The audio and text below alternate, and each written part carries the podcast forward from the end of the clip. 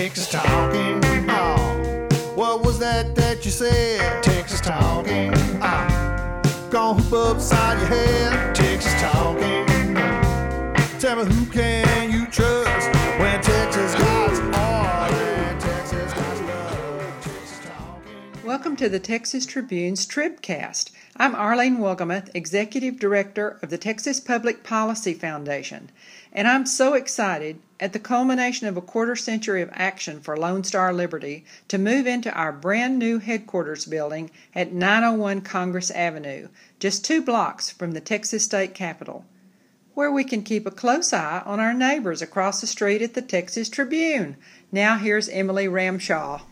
Thank you. This is Emily Ramshaw here with the Tribcast for the final week of March. I'm joined by CEO and editor in chief Evan Smith. Hey, Reeve. Oh my God, Evan! Seriously, every week. yes, until they carry me out of here horizontally in a box. Well, I'm sounds be like doing that. we did just hear that you're going to be 49. So That's true. We're it's fast approaching.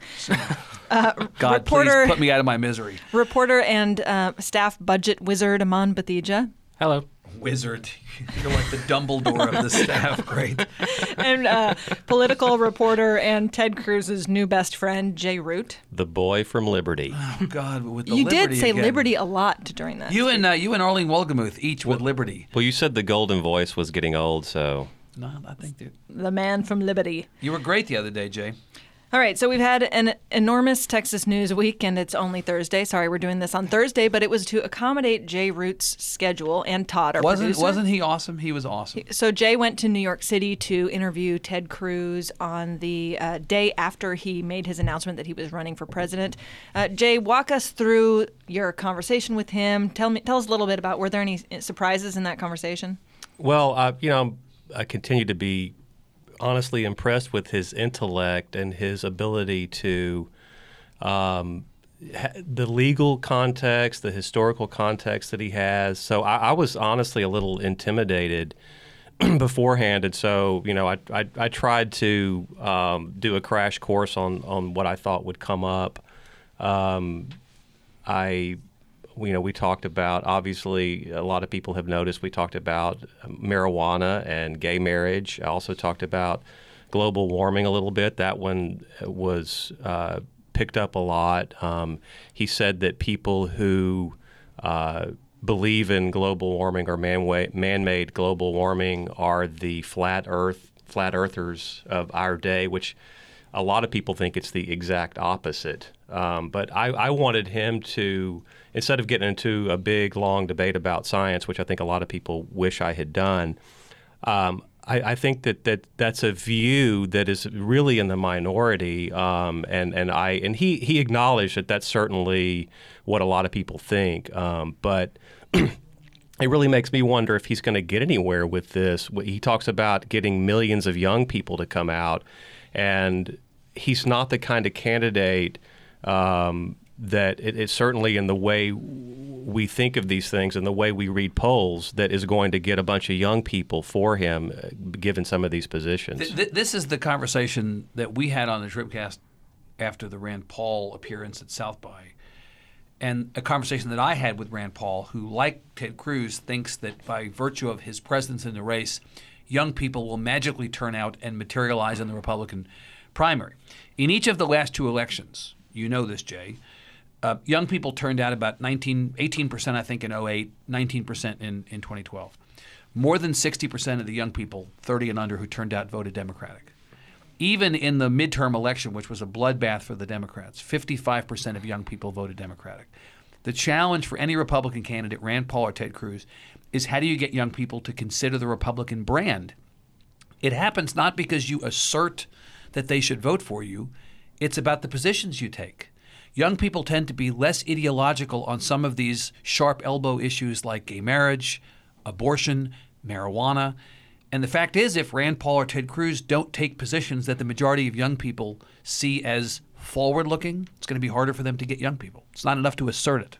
While that's true if in November, does that really matter in the primaries? Right. But presumably, he's not talking about an army of young people coming out to support him. I, I my assumption, at least, Rand Paul's certainly talking about this, that Ted Cruz, likewise, is really focused with regard to young people more on November than on March. Well, I I think that's probably true, but you know, um, our are these people really going? You know, does he really change his message for a fall campaign? I mean, I think that his whole what what he talked about is rallying conservative voters, I think the conservative answer is he doesn't change That's it. what Right. he talks about. You I He- think he God-fearing voters. he's a gonna- base guy. He's Exactly. he's a base guy. Well, and so, the question He is thinks he whether can being, win it by that way. being a base guy, the question is, do you have enough of a shot to get non-traditional Republican voters, a young people, and b non-white voters to cross over and vote for you? And see, that's what Battleground Texas was talking about on the Democratic side was we've got all these people that we need to motivate.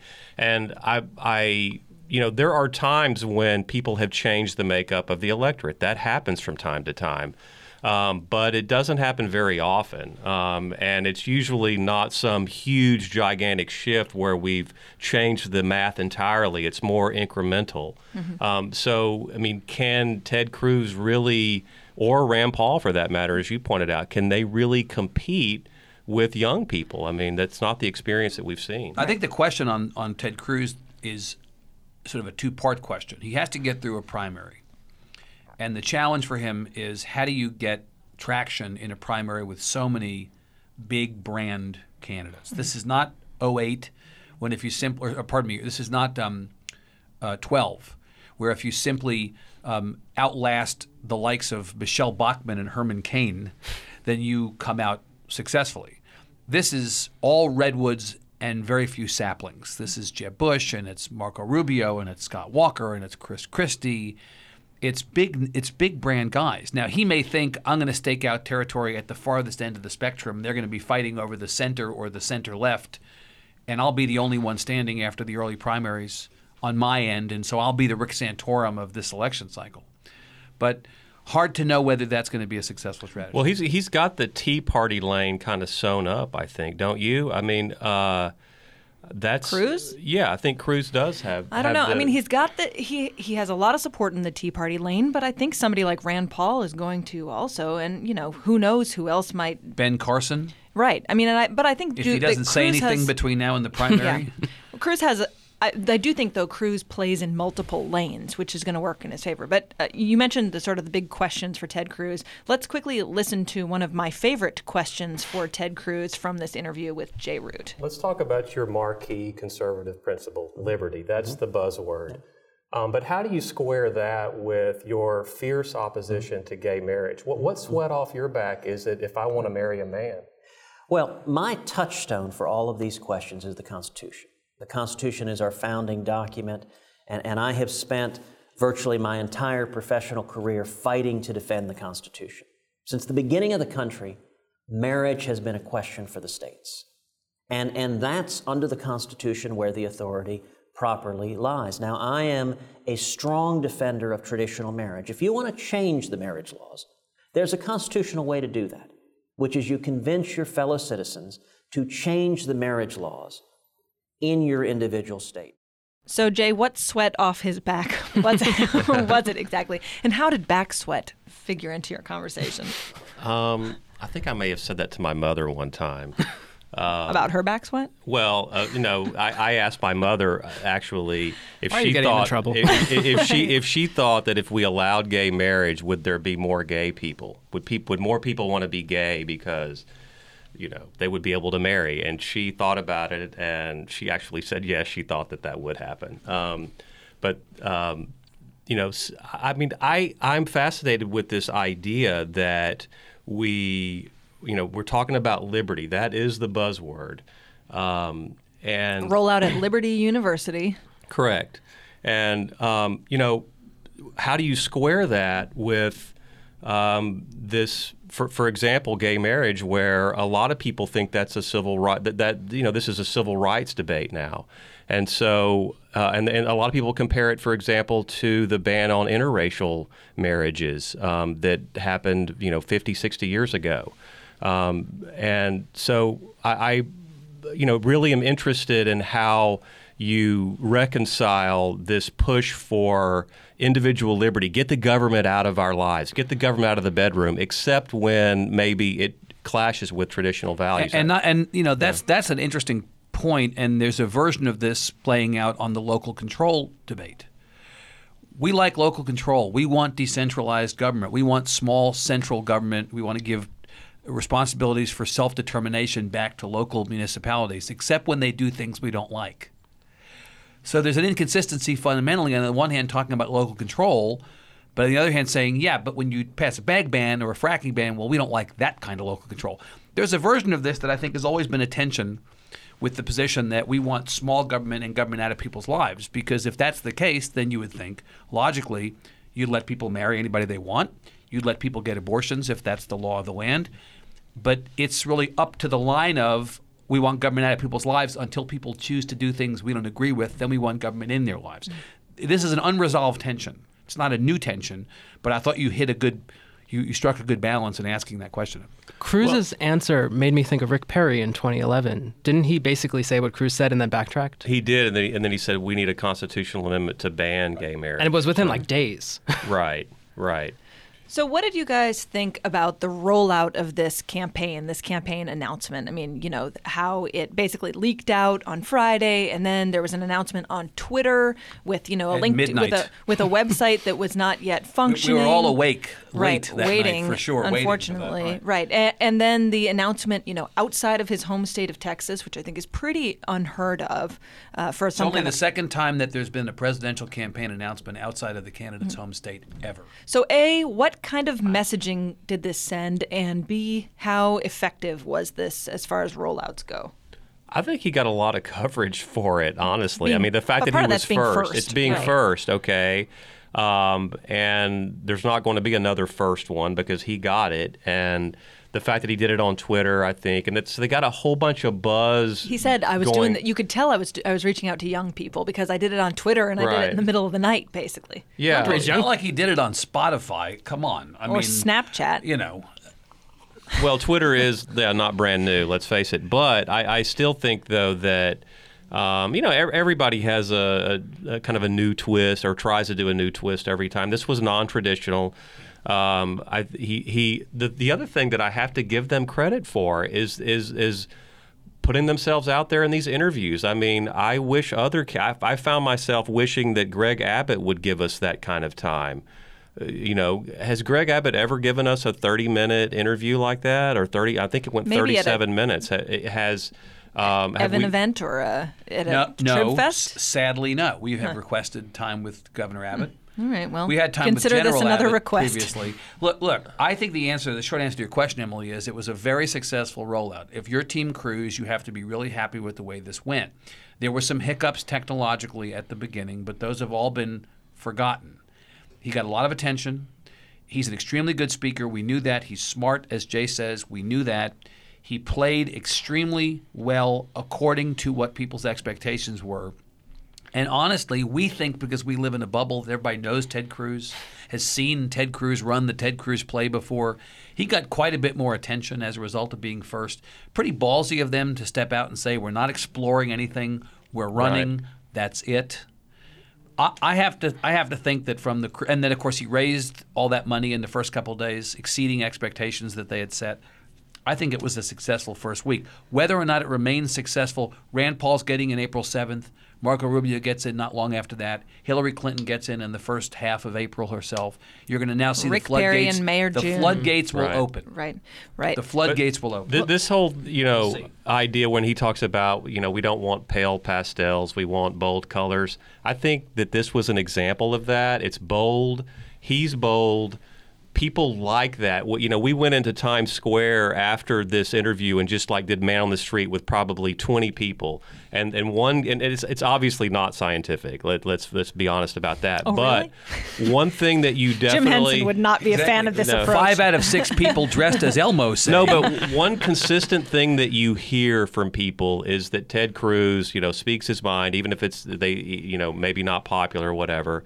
Um, I, I, I do think that that lane he really has, the, you know, for, for the unapologetic, angry populism, Republican brand of populism, Ted Cruz is their man. The one mm, thing we learned about Ted Cruz this week that I really didn't know had to do with his personal musical preference. Oh, that was That the was strangest strange. That was- answer Aman, I've ever tell heard. us what he said. He said that He was asked, uh, first of all, about why he liked country music. and he said he used to like I think classic, Classic rock. And then after 9/11, he said he didn't like how the rock and roll community responded. Was was the 19th hijacker the drummer in Rush? What does that mean exactly? Neil Peart was the Like 19th the way hijacker. country musicians responded to 9/11 more than the way classic rockers responded to 9/11. He liked the messaging around country music. and so he's more. listened to country music ever since, which is, I mean, that's commitment.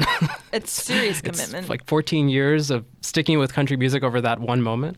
I look, take him. I take him at his word that that's why he did it. It- but it, it, it really illustrates how with him, he, he's so all into this as politics. It's hmm. not. You don't sense with Cruz that there's some zone of his life. Like if you wake him up in the middle of the night, he's going to like recite the First Amendment or something. I mean, it's just he lives and Probably breathes. recite the 10th Amendment. well, uh, Frankly. yeah, or, or, or all of them in a row, Well, further the pneumatically. amendment I ladder. mean, you know, he's. it's interesting that people that cover him and kind of know that he tends to be pretty consistent. You you thought he was being genuine, when I think most of the world who heard that assumed he was like pandering to both people who like rock and country music. Well, I I tend to, you know, believe people when they say. Well, no, and you know I, I what think you mean? might be right. It's just yeah. I think if you don't know anything about Cruz, that just sounds like the most. I, I my, my, my, Weird my answer. theory on Cruz is that, like Dan Patrick, and I know they don't necessarily like to be put in the same category. Mm-hmm. They're not. They're not exactly besties, right? I don't think Ted Cruz gives a crap what we think. I don't Oh, think he course gives a crap what anybody thinks. Ted Cruz believes what Ted Cruz believes. He's going to run that Ted Cruz play, and outcome will be determined later. But his- right? Uh, he's not going to pander. He's not. Gonna, No. Ooh, I like Wilco because the people at the Because Tribune Evan Smith likes might Wilco. actually be, they might vote for me if for I, if. I say nice things about Wilco. Shut up, Aman. All right. No, the, the thing about So Cruz, like though, his Rush, then. style is i- i- his style is different from anybody I've ever come across. In that his ability to recall what he said before and to say the exact same thing over and over is is border bordering on freakish. I Um, mean, yeah, it's, I've it's just never met unbelievable. It's it's like it. it's really Yeah. All right, so let's switch gears a little bit here and move back to Austin, to the state capitol, and talk uh, with Aman about what's going on with the budget. We have uh, two different versions in the House and Senate, uh, moving in both chambers. What is are the key differences right now between those two versions? Well, the Senate Finance, as we speak, is finishing up their budget, so we don't know everything about that version yet. The House passed their House Appropriations Committee passed their budget on Tuesday. It's 210 billion dollars, and it will go to the House floor next week. Uh, and Senate budget will probably hit just before Easter. And the big differences right now are tax cuts and school funding. Uh, it's Well, ha- those are two things, yeah, I want to talk about specifically. So we had Dan Patrick's big tax cut package did pass the Senate. Yes, it passed yesterday. It was about 4.6 billion. 4.6, 4.5, 4.6 billion, right? Right, and uh, early next week, uh, Ways and Means Chairman Dennis Bonnen is going to announce what is considered the Straus tax cut package, and it's going to be franchise tax cuts and sales tax cuts. So they're intending to cut business taxes. Yes, they're they're, they're in agreement on that. I don't. I think So there's debate about Michael how Su- to why cut. is Michael Sullivan on on his website today complaining that the Straus budget doesn't have business tax cuts? I do not know actually. I think they might be debating on. They might differ on how to cut the business tax. But the fact is, there will be a business tax cut. that's what Dennis Bonnen told me. Yeah, he said. well. it'll- And Abbott has said that he's He gonna won't Yeah, sign he- he won't budget sign it. without. Right. Yeah, the disagreement is over property taxes. The House is convinced that it's just not worth the trouble. You, uh, Senate package is, I think, two point. Uh, 2.8 or something like yeah, that. two point. Uh, A lot of it's by way of increasing the homestead exemption. But it amounts to the cost of about a latte per day for about six months. Yeah, the- that's about all you get out of this. Right? It, it would There's be not too much. The first year would be average homeowner would save, I mm. think, two hundred and cheap. I think the average homeowner would save two hundred six dollars. well, that if you stop year. going to Lavazza, well, you know, the thing is, normally when I at go to Lavazza, Starbucks. Evan normally buys my coffee, so I So try to of course stay there. it's cheap. The yeah. cost is nothing. exactly. there is no such thing as a free lunch, but there is free latte. That's And so how do so the House has now basically announced plans that they really want to take on school finance. They don't want to wait for the court. They want to move in and do it. So how does that all play into the Senate's plan for property ta- tax cuts and Well, the, the House was already planning to put more money into schools than the Senate, at least at face value. The Senate had talked about we're still working on that. We might put more, but up until a couple of days ago, the House was putting 2.2 billion and the Senate was putting 1.2 billion beyond enrollment growth. Then yesterday, the House surprised a lot of people and said we're adding 800 million dollars to bring it up to 3 billion.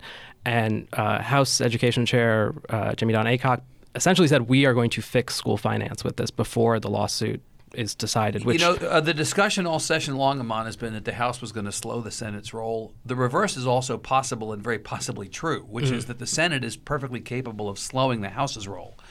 Just because the House decides to put this money in doesn't mean that Larry Taylor and the Education Committee and the Senate or Lieutenant Governor Patrick are going to buy into it, right? Right, and there is also the question of the spending cap, which uh, it, the Senate is trying to find a way to cut taxes without busting the spending cap. They want to exempt the property tax spending from the cap. The House has already said we don't like that idea, so they say any tax cuts actually have to be within the budget and within the cap. Uh, and the House is saying we're going to do our own tax cuts and put this extra money in uh, for schools, and it really br- brings up a question of how would you possibly fit property tax cuts in there within the cap. Right. So how do you think this is all going to shake out if you were a betting man? I- might be a betting man, actually. Dan Patrick campaigned so much on property tax cuts, and Abbott did a little too. So I'd be surprised if no property tax relief makes it through to the final budget. But they've said it's really important to them to have a noticeable property tax cut. That the ones that, that they've had in the past just have not, you know, hardly made a dent. Well, and so there's been talk of uh, measures to, uh, back to the local control debate, uh, to stop uh, appraisals from going up too much in the future. And I think that's where a lot of the focus is going to be because I don't think anyone truly believes $200 is just is meaningful tax relief on its own. Well, and to the extent that there, that this requires a constitutional amendment, doesn't that really give Straus even more control over what ultimately happens? Because that requires hundred votes, and it's like how hard is it to influence? It'd be easy for him to influence how that goes down, right? Exactly. And he's just been saying for months that he doesn't like this new approach that's happened in the past few years of trying to send everything to the voters. May I say a word about this? This is, to No. my mind, an interesting. God, it is worse than when Reed was here because I could just steamroll that little bastard. Um, look, uh, uh, the, dyna- the dynamics of the House politically are really interesting. People mistake this to be a one-party state. It's a three-party state, Right. and the House is maybe the best emblem of that. It's not exactly a third, a third, and a third, but it's roughly a third Democrats, a third traditional, i.e., Straus Republicans, and a third Tea Party. Probably a little bit more than a third on the Straus Republican end, and a little bit less than a third on the Tea Party end. The coalitions form around different issues differently. This is a coalition, to Aman's point, around which I mm-hmm. think that, or an issue around which I think the traditional Republicans and the Democrats are aligned, and the Tea Party is kind of on its own. Mm-hmm. On the tax cut question, the way that you prevent it from g- becoming an issue that goes to the voters is you make it so that there are not 100 votes to do this, and the way you do that is you align the traditional Republicans and Democrats. If if there's enough pushback against this, then it cannot go anywhere from the House's perspective, right? I think on the Senate side, Aman, the mm-hmm. most interesting thing to me is if ever you wondered whether Kevin Eltife was running for reelection, mm-hmm. the answer is he must not be. Because he was the lone Republican vote against the tax cuts. I, I don't, but you know, I He is painting a target on himself in the primary. That- that- that's he's true, a lone but- ranger on some of these you know, issues. Yeah, but you that, know that what? Lone did- Rangers these days who do less Lone Rangering than that get targeted. And I have to tell you, Eltife would be public enemy number one in a Republican primary back in Tyler on the basis of this one vote. I'm not saying I agree with that or disagree with it. But I have to believe that you'd have people lining up at the courthouse door to file against him in a primary on this basis, spurred on by the usual suspects. Those kind of districts, though, I've found a lot of times, you know, you you can become very well known to your constituents, and I, I wouldn't be surprised if he held on, even if he had a very uh, vociferous Do you think challenge he's from the running right. again? Why not? He strikes me as the guy who would be willing to run and just risk losing. All right. Well, Well, we'll, we'll see. Yeah. Well, let's uh, talk for a few minutes about a major project that the Texas Tribune launched this week in conjunction with the Houston Chronicle. That that alone is worthy of uh, uh, is is a miracle there. Uh, but we produced a, a basically a four part series that looks at refinery deaths in Texas and around the nation in the aftermath, uh, 10 years after the Texas City explosion, the BP Texas City explosion, in which 15 people died. It was a huge case. You know, there were reams and reams of volumes written afterward about the problems that that you know BP and that this plant faced and recommendations for how to improve it. And we basically did this analysis with the Houston Chronicle that found in the 10 years after Texas City, there were just as many refinery deaths in the United States as there were in the 10 years before the Texas City explosion. So basically, you know, dis- despite all of these lives lost and all this energy and attention, uh, you know, paid to improving the system, these places, these refineries are as deadly as they've ever been. So, what kind of deaths are we talking about here? You know, we're talking about everything from flash fires and blasts and explosions. Those are generally the most common, but they're also just like incredibly gruesome tales that we wrote about. You know, in one case, a refinery tank weighing 12,000 pounds crushed a worker. Uh, another worker was, you know, stuck under all these cylinders that rolled off of a truck. Um, one was pinned between a rail car and a loading rack. I mean, these are gory, gory deaths. About 60 of them in the years after the Texas City explosion, um, uh, you know, compared to basically 64 in the 10 years leading up to the explosion. So I think this is, you know, there have been a lot of challenges. Apparently, yesterday, Obama asked the president of the, or the, um, the head of the Chemical Safety Board to resign. You know, there's been just a ton of drama around the institutions that oversee these types of places. So it's been it's it was a pretty incredible series. I, I really recommend you go back and, and watch the videos. I mean, you have these guys who survived the Texas City explosion, basically, you know, almost unable to speak. They're so choked up, talking about how you know they look at these plants now, and and there really have been no changes. So, pretty stunning. It makes me wonder if I guess it would be eight years from now. We'd be we'll have ten years after West. We'll be having these same conversations. Well, it's it's funny because it, uh, you know, well, not funny. It's it's depressing because you look at these types of things and they make so many national headlines, and there's so much attention paid to this in this like narrow window of And, time. and then a squirrel runs by and you go, hey, look hey, at look that. at that! Right, yeah. exactly. Let's go. Yeah, chase this. So, uh, I think we will be having those ex- exact same kinds of conversations. You know, we're having similar conversations right now, frankly, about hurricane preparedness. You know, terrible things happen where tons of people lose their lives, and it's like it's just a blip on a radar screen.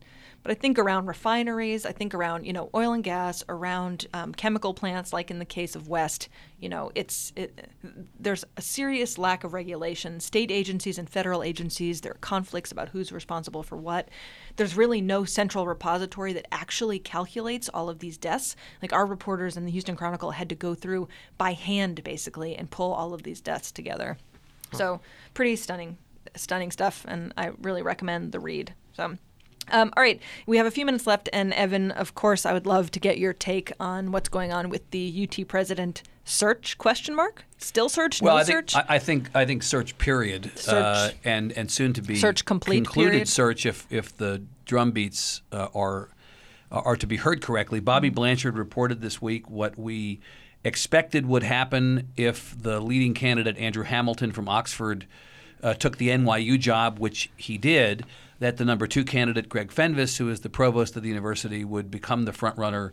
Um, he is said to be uh, supported by the chancellor, uh, Bill McRaven, who, with Hamilton and Fenves, felt like he had two very strong candidates and therefore no need to reopen a search if candidate number one uh, dropped out. There was some question as to whether Greg Fenves had the votes on the Board of Regents, but an interesting thing happened. The Senate approved the nominees to the Board of Regents put forward by Greg Abbott sooner than people expected. So the board that's going to vote on the UT president uh, is a different board than was the board just a couple of weeks ago.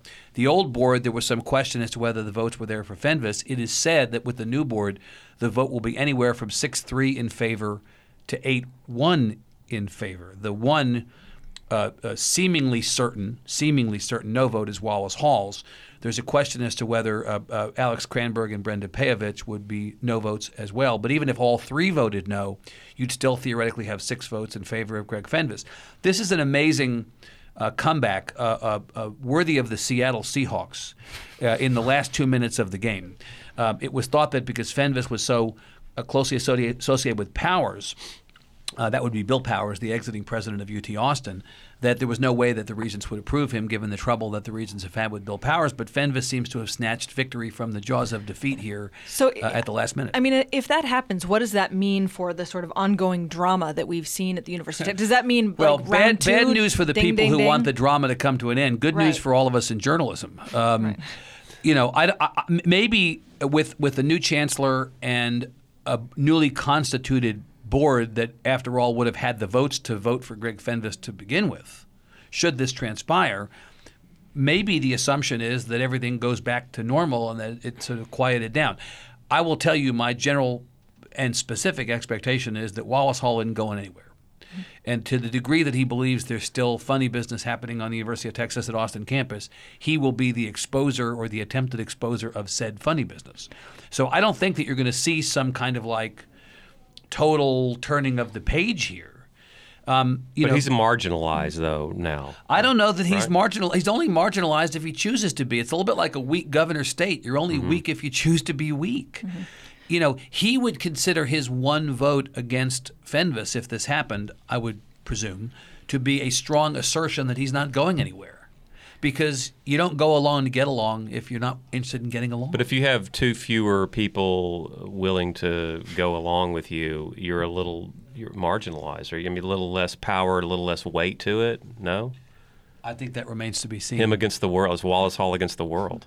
Well, we'll see. All right. Well, if you have any funny business to tell us about, you can email tribcast at texastribune.org. Uh, we'd also love it if you're if you're a Tribcast fan, if you supported our crowdfunding campaign to launch a Tribcast spinoff on the 2016 presidential race. It's going to be hosted by uh, Jay Root More and J. Root. KUT's Ben Philpott. Hashtag Oive. My goodness. Hash, hashtag biscuits. Boy from Liberty. We'd like to thank Shiny Ribs for doing our music. And on behalf of Evan, Aman, Jay, and our producer Todd, this is Emily. Thanks for listening. Texas talking. Texas talking. Texas talking.